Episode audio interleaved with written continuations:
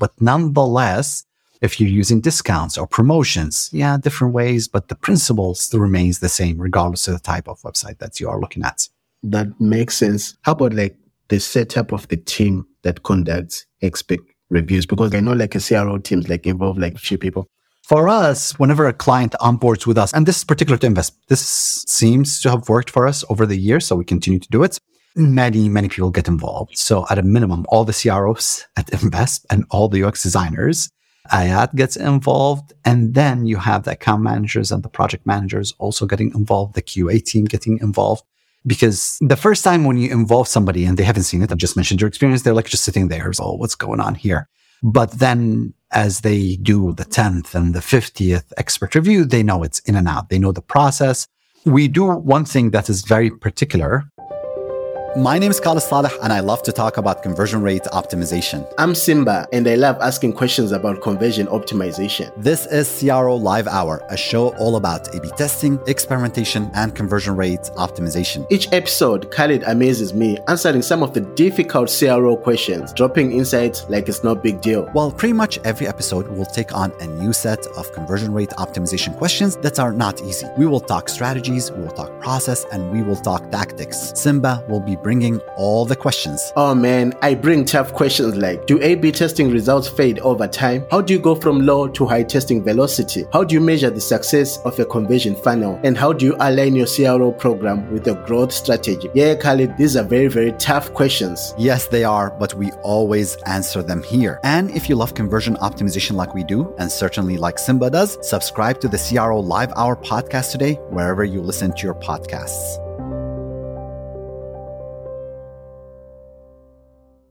Another week, another CRO live hour. I like to start my podcast this way. It's like another week, another boot trap. Simbar, how is life?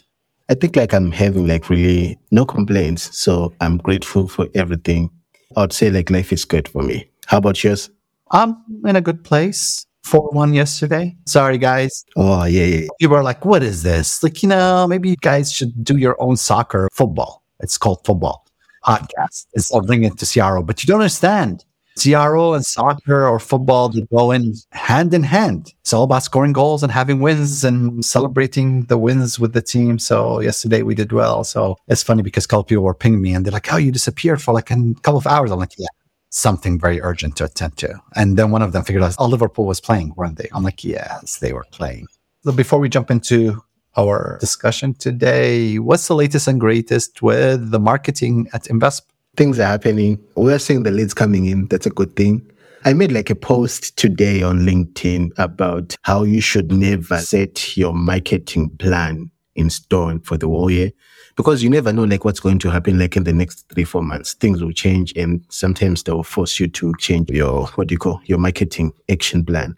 I was just like saying it's best like if you can maybe plan all the details for Q1, but for Q2, three and four, you can just put like an overview of maybe just like some objectives that you like to achieve there. Because whatever happens in Q1 is what will determine what happens like in the next quarters that come.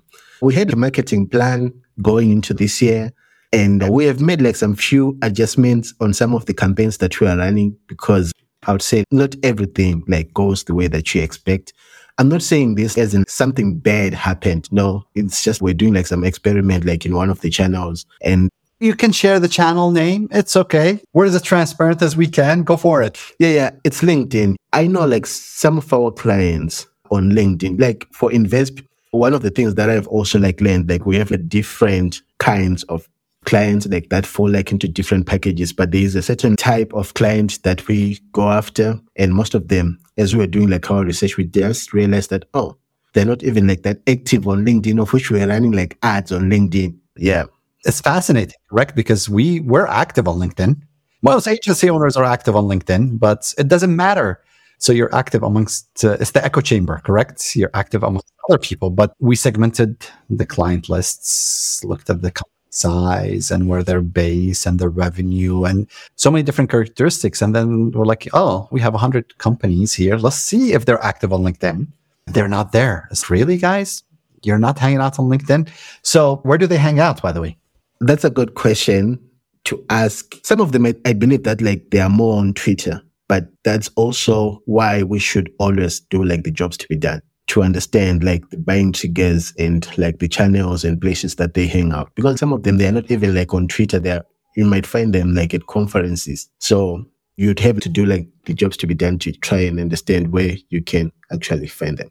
Okay, so LinkedIn was an experiment. Do we call it a failed experiment at this point, or no? We're still going to try a couple of other things, I guess. I think we have one more card to play. One more card to play with LinkedIn. And otherwise, if it's successful, great. If it's not, we, you know, just how we make our annual donations to Google. We'll would have made an annual donation to LinkedIn. But yeah, that's marketing. You're always making assumptions. Sometimes you try and validate them before you jump in. Sometimes you have to jump in and see the data and where the data leads you. That's true. That's true. The, the, crazy part about all this is with marketing, you can't really rely on what worked last year, right? Because things change along the way. So you have to come up like with a new game plan like each and every year, of which, of course, there are certain activities that you can still borrow from the previous season. But I think you always have to be ready to change. A big deal for me. Now, most people would laugh at this, but being an experimentation company and people who work in optimizing forms and landing pages, I have always refused to add one particular field on our landing pages. And then that field is, and people chuckle uh, because they're like, Oh, can't believe you're adding it. Where did you hear first about us? And give people different options. But that attribution is so powerful. We get one, two, three contacts sometimes per day, companies reaching out to us. And we ask them during our conversation, Hey, where did you hear about us? But I'm like, you know what? I want data. I want data, even if that's going to impact our conversion rate by a little bit. I don't think it will, but maybe I'm wrong. We'll see. It'll be interesting to see where people hear about Invesp first and then go back and see, oh, here's where they're hearing about us and then making adjustments there. So today we're talking about expert reviews. I love expert reviews because I remember like when I joined Invesp in 2019, one of the first conversion optimization sessions or processes or tasks, not really like my task. I was also like involved in an expert review. Like I just got into the room where people were doing like that expert review analysis. Then I had to sit in and listen. I was seeing blanks at the time. It was my first time like being involved in anything to do with conversion optimization. So five years later, interesting. Let's see. Yeah. Let's talk about expert reviews. We have what 13, 14 people watching us as we're going to delve into expert reviews. Tell us where you're listening to us from. Drop a comment. Tell us where you're listening to us from. Drop a link to your website as well. Let's see what we can do with that. But let's talk expert reviews, my friend. The first question that I have for you is what is an expert review and why is it important in conversion optimization? So an expert review traditionally is taking a platform, website, either on a particular device, mobile, desktop, or an application, and walking through it with a set of parameters, industry standards to say, is this page, website, funnel, landing page, are they meeting those standards? There are different types of expert reviews that you conduct. There are usability expert reviews, and then there is conversion rate optimization expert reviews. They're looking at completely different things. And their goal and the outcome of those is completely different. When you conduct a usability expert review, what you are doing is reviewing the 10, at least that's what we do. We review the 10 MNG principles of usability and as we walk through the buyer journey, the visitor's journey on the website, we say, Hey, we have a problem over here. Oh, yeah, this is breaking this usability principle. This is, and we jot down all of these problems. So we're using when it comes to usability industry standards to evaluate and try and say there are some usability issues on the particular platform page site that we're looking at. A conversion optimization expert review is a little bit different because it has two components to it. One component is we start asking, so where are the visitors coming from? What type of visitors do we have? What are they seeing prior to clicking and landing on the website? And we go through that scenario and journey of that visitor, trying to put ourselves in the visitor's shoes. Now we do two things. One, we're thinking about the visitor and what they might be thinking and evaluating the page. And number two, we're also evaluating the page from a conversion optimization perspective. Almost I dare say almost every usability issue is a conversion optimization issue, and it's not the other way around. Not every conversion optimization issue is a usability issue. When we're conducting a conversion optimization analysis of a website, we're looking, or a particular page, we're looking at 185 different elements in that particular page.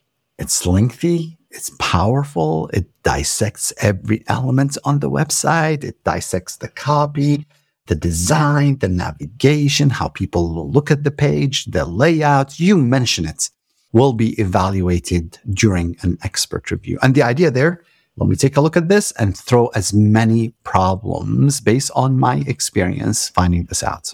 People love to conduct expert reviews and at the same time, they can be problematic, but we can leave that for another question. But that's in a nutshell what an expert review is. Okay. Yep. That makes sense. I like the fact that you also explained that like there are two different types of expert review. One focuses like on the usability and the other one focuses like on conversion optimization. For the one that focuses on conversion optimization, you say like they are almost like 180 and 285, right? 185. Yeah, 185 like elements that you look at. Are those elements the same for an e-commerce website and also a different website? Let's just say maybe a SaaS website. Yeah. I would say 90% of those elements are the same on a SaaS or an e-commerce website or a lead gen type website. There's 10% that is different because some of those elements that we evaluate are very particular to particular elements on a page. So for example, on e-commerce website, I will look at pricing and how it's displayed, selection of quantity and how that's being displayed, shipping information, how that's being displayed. That's very particular to e-commerce, correct? On a SaaS, we will look at the different plans that you're offering. We're looking at the CTAs that you're using. So there's about 10% that's very particular to the type of website, but the other 90%, for example, visitor orientation, that matters, correct? And visitor orientation could be done in so many different ways. Clarity, clarity of the offer, clarity around unique value proposition, clarity around messaging. There's so many different things. Orientation, clarity, unique value proposition, those are very powerful. Think about incentives as a principle and as a concept, you can use incentives, whether it's scarcity or limited quantity. It works better, for example, for e-commerce than a SaaS, than a lead gen. But nonetheless, if you're using discounts or promotions, yeah, different ways, but the principle still remains the same, regardless of the type of website that you are looking at. That makes sense. How about like the setup of the team that conducts expert reviews? Because I know like a CRO teams like involve like a few people. For us, whenever a client onboards with us, and this is particular to Invesp, this seems to have worked for us over the years, so we continue to do it. Many, many people get involved. So at a minimum, all the CROs at Invesp and all the UX designers, Ayat gets involved. And then you have the account managers and the project managers also getting involved, the QA team getting involved. Because the first time when you involve somebody and they haven't seen it, I just mentioned your experience, they're like just sitting there. So what's going on here? But then as they do the 10th and the 50th expert review, they know it's in and out. They know the process. We do one thing that is very particular where we take a page, we have the list of 180 elements, and we start by giving 10 minutes to everybody. Look at the page, look at the different elements, and start jotting the issues that you see. After 10 minutes, people bring in, looking at the issues that they found. You cannot go through 185 elements on a single page in 10 minutes, correct? But this is the first wave. And we start a discussion. You might have 12 people doing the expert review. And let's say each of them can capture three to five issues. That's a lot of issues. So we gather them. We have somebody who's going to look at the issues and then they start synthesizing them saying, Oh, this issue has been repeated four or five times. This issue no one else has mentioned. So they start grouping them in group. At the same time, the larger group is going to the next set of elements on the same page, correct? It's an exhausting process. To finish to do an expert review for a website is probably three to four days worth of work from a lot of people correct? Now there are some companies that do an expert review with a single person. A single person sits down looks finds and, and, and they're done. We like expert reviews. We spend a lot of time on them. We have a very detailed process because every output that we have gets inputted to a database, a data warehouse that we have to compare the issue Oh, you have, they have a problem with clarity. Okay. What are some of the other websites that had an issue with clarity? What kind of success rate we've had with those? What are some of the examples? So that initial expert review exercise that we go through is very powerful for us in identifying issues and in prioritizing issues as well. What sort of issues, like, are we talking about here? What sort of issues do you usually find? Let's just say, like, maybe on an e-commerce website where you think, oh, this has been like an issue for many websites that we have conducted expert reviews. It really depends on the website. So one thing that we do at the end of the quarter is looking at all these items that we've identified. And there's a classification, correct, under each one of those. This came from, for example, trust, clarity, unique value proposition, trust, maybe orientation, maybe messaging. There's, and I'm just mentioning just random things, but we have three different levels that we look for each element of those 180 elements. So it's, it's just a lot. There's top level elements, second level element, third level elements. What's interesting is typically you find that a website struggles of the 185 different elements, they will have problems in anywhere between 30 to 40 different elements that consistently throughout the website. Because most websites nowadays have gotten many things right. But then when they have a problem, let's say you have a problem with unique value proposition. When you have that problem, it just, it shows its ugly head throughout the website in so many different ways, correct? So you will see it appearing in multiple ways. And that's very powerful because guess what? You take that problem. It's like, okay, this problem appeared in multiple ways on many different types of pages let me try and tackle it, for example, on what we call our highest value page. Our checkout is the highest value page. If I increase conversion rate there by 10%, it's an additional half a million dollars per revenue. So we, we assign a dollar value to that. We try to solve the problem there. Let's say you find a solution. You say, I find a solution for unique value proposition, trust, unique value proposition, clarity. Guess what? I am gonna do two things. One, I'm gonna do what we call an exploitation. I'm gonna try and build up on that win. Great. Expert review identified the issue. I tested the solution. It worked. Let's exploit that. Let's do additional testing to see if we can do better. And then I'm going to do an iteration. I'm going to take that win and I'm going to implement it on different types of pages. So it's almost like the minute you have a winner, you start with an expert review, you've identified an issue, you came up with a solution, and then you split. It's like, oh, exploit, iterate, exploit, iterate. And the goal is to maximize the benefits listening to you explain this, is there like a way that you validate like some of the issues that you find during expert reviews or you just do the the research, right? The expert review, find like some issues, then come up with the hypothesis, or you first like validate using like some other method? There's two different approaches to this. Traditionally, what we've done is we've done expert review and then in parallel, we'll do user research. So on-site user research, exit intent surveys, post-purchase surveys. So that's a group of activities that happen. And we'll also do data research. So we're looking at analytics, heat maps, and session recording. And then we're looking at some competitors. So there's several activities that happen at the same time. And then we might find the issue we've identified through an expert review and we've identified through analytics as well. Analytics is showing us that there's a problem and the expert review is pointing out to the same problem. That is to me a higher priority issue than an issue that's been identified only through an expert review. I don't have data to support it. I don't have user research to support it. I don't have any competitive intelligence to support it. So it's not enough to conduct an expert review. You still have to go through a list of activities, a whole bunch of activities to come back and you say, oh, you know what? This single issue has been identified in so many different ways. It probably needs to be of a higher priority item. Oh, this issue only been identified through an expert review. Okay. So it's not necessarily a very high priority item. If I cannot find data to prove my point that there's a problem there, that makes it a weaker item. If I find this item appeared only through user research, but I have no data whatsoever to support it. And I could not identify through an expert review. That's something that's going to give me a pause. I need to investigate that further. So there's different ways that you deal with those issues. Before like I ask like some other questions that we have here, I want to take you back again to an expert review that focuses on conversion optimization. You said there are three levels, right, that you look at. Can you maybe just for people who are listening, just to give them an idea of what the first level is, this, what comes next, and what is the third. Yes. So I'm actually going to pull up our panorama module. Panorama is what we call all those 185 different elements, and there's three different levels in it. Our first level is very focused on conversion, on the conversion framework. So it talks about trust, it talks about FUDs, it talks about incentives, it talks about engagement, it talks about the buying stage, it talks about the sales complexity. Those are our first levels. elements. The second sub element is within trust. So you have continuity, for example. I'm actually looking at the data, continuity, congruency, value proposition, authority endorsements, social proof. Let's see what else under trust. Assurances, authenticity, clarity, UX issues. Those are all a classification of the element. Now, remember, when we're classifying the problem that we're identifying on the website, we're not classifying the solution. It's almost walk to a doctor's office. I always like to give that example. And what's happening is like, oh, here's the disease that you have or the potential of a disease. And then I'm going to do some more diagnosis for you. And I'm going to try and figure out the issue that you have. Under each one of those, let's take continuity. So we have trust, we have continuity.